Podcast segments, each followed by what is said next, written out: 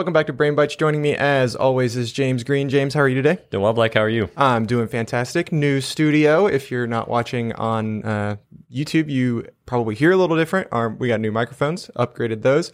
Um, real quick, big thanks to WatchGuard. They they provided us with uh, a lot of the funding to get these new microphones and our new awesome neon sign back there and the shelving and all that stuff. So uh, big thanks to WatchGuard. Yes, thank you. We'll be doing a WatchGuard episode here not too long. Um, but today we are going to talk about virtualization, kind of tying into what we talked about last week, which is that intelligent infrastructure, Right, that storage virtualization. right? Which definitely had undertones of virtualization. So Yep. today we're kind of going to dive deep into what virtualization is um, specifically and why it's important for not only for your environments and for your companies, but why what it unlocked basically for the rest of the world of technology. So James, in quick synopsis, what is virtualization? Quick synopsis? Yeah.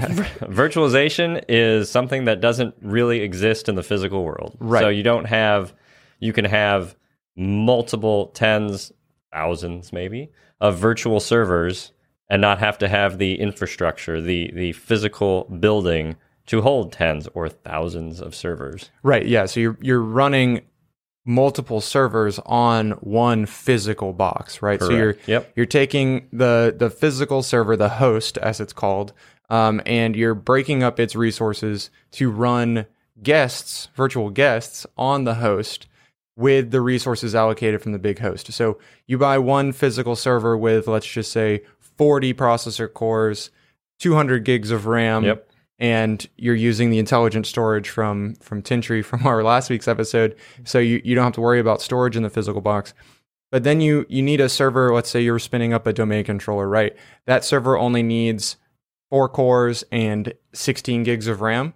So you just basically take four cores out of the 40. So you still have 36 cores left to Yep. to to make more servers and you take 16 of the 200 gigs of RAM and now you've got your domain controller running virtually on this physical host and you didn't have to go out and buy another physical server. So your rack space you you can accomplish all of this with 2 U's of rack space. Exactly. And then if, you know, in, in a week you realize this this domain controller just isn't running quite right. Let's give it a little bit more. Right. You can just adjust in real time. Like, okay, Right. Yep. Have have some little more RAM, have some more processor. Exactly. There you go.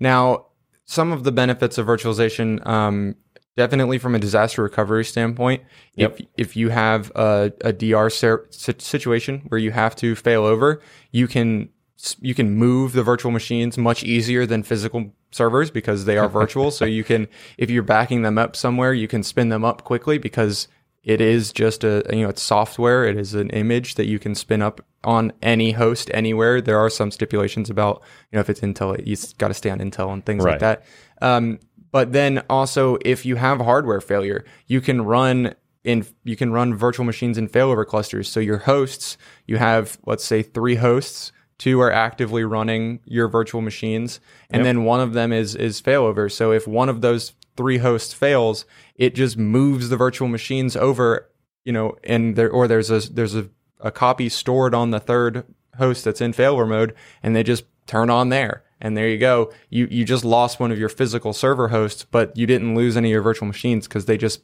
were sitting there waiting to be turned on And you just described a great DR disaster recovery situation, but it's great for production and uh, development as well. Right. Uh, I have a new software that I want to put out. I can basically copy my domain controller or whatever server that I need to put it on, and then test it in that environment on basically that live version of that that controller, that Right. server, to make sure that my software is good to go before it goes live. Yeah, we ha- we have a client. I was actually on a call with them this morning that has three whole separate networks. They have production, which is obviously their production network. They have staging, and they have development. So they develop something. You know, they they want to deploy a new product. They want to test something. They're they're making changes to their own product. They they do all that in development because if they blow it up, they can just roll back. And because it's all virtual, it's very easy to do that, right? If they if the if the server they're testing on just you know crashes, they can just roll backwards, start again, spin it up, and go from there. And then they have staging, which is where they put things and have people start testing. It's staging, it's almost ready for production, but we're going to get more people on it, test it, see how it goes. And then obviously production. But in all three of those instances, they're running on one host because it's all virtualized. So it's very easy to spin up a new server, test something. If it bro- if it blows it up, just delete it, make a new one, and move on. Otherwise, and, and you know, in a traditional or an old school uh, model of that, you'd have three separate labs. Right? Yeah, exactly. All, and you'd have to copy from this lab to this lab, from this lab to this lab to try to accomplish that. Right, and that just becomes a mess when it comes to you know not only the the spinning up of the servers, but the storage between the three uh, separate labs and the networking too. Because when it comes to networking, you have virtual switches on your virtual servers, so the the host still only has one, maybe two or four, you know, whatever uh, Ethernet jacks on the back, but then the the software inside the host splits that traffic up between the the different VMs and or VMs virtual machines uh, and and routes that traffic however you want. So you can still route the traffic. You can make a virtual interface for test, virtual interface for development, and all that. And there you go. And you don't have to have a whole separate switch stack for each. And I mean, Right. it really simplify simplified having multiple environments in one in one company. Yep. Now, I, I mentioned that I wanted to tou- touch on what it unlocked, right, for the rest of the world of, of technology. Right. So it definitely virtualization as a core concept simplifies your infrastructure for sure. But one of the things that it kind of started to allow to happen, especially more recent years, is in the cybersecurity space, technology has gotten to the point where virtualization can be done on virtually anything, right? And so fire the firewalls that we use here happen to be WatchGuard, um, as mentioned previously. They they have a feature where they can actually instantly virtualize a, a computer and and run something that seems suspicious in a sandbox. Right. So the the firewall itself has resources that it can allocate to a, a virtual machine that you know it's not something you're going to log into and actually see, but it's just built into the core of the security product where it if a, let's say an Excel spreadsheet because that's the example they use in their their uh, material, an Excel spreadsheet starts phoning home right or starts trying to talk out to the internet Yep. in a way that Excel spreadsheets shouldn't do. What what the firewalls can actually do is they can instantly spin up a virtual machine of whatever um operating system that needs to be. Normally, it's Windows. Spins up a Windows virtual machine, and it can open this Excel spreadsheet in that sandboxed virtual Yep. machine. It's Nice. not connected to any Safe network or anything like that, and it's you know it's just a Windows 10 computer as far as the Excel spreadsheet's concerned. It spins it up and then it advances time forward because it's it's in control of what the virtual machine knows is reality, right? Right. So it advances time forward and sees what this what this Excel spreadsheet does, and if it starts trying to you know deliver a payload or exfiltrate data or anything like that, it it can blow it up and not deliver the the attachment to you or not deliver the the data to you, Right. um, and keep you safe. But then if everything's fine and good, it just shuts down the virtual machine and delivers the Excel spreadsheet to you or whatever data in the Excel spreadsheet you're trying to reach Right. On the on the flip side, if it's not good, it can still destroy the virtual machine. Anything that might have happened in the virtual machine uh, when they were advancing time and investigating the spreadsheet just kind of disappears, never existed because you've completely deleted the virtual machine. None of that would be possible had virtualization not been, I guess, invented or discovered. No. And if they tried to do it, it'd be much harder to do. Right. I mean, you'd I You'd mean, have it's, to it's go- almost impossible. Uh, yeah, exactly.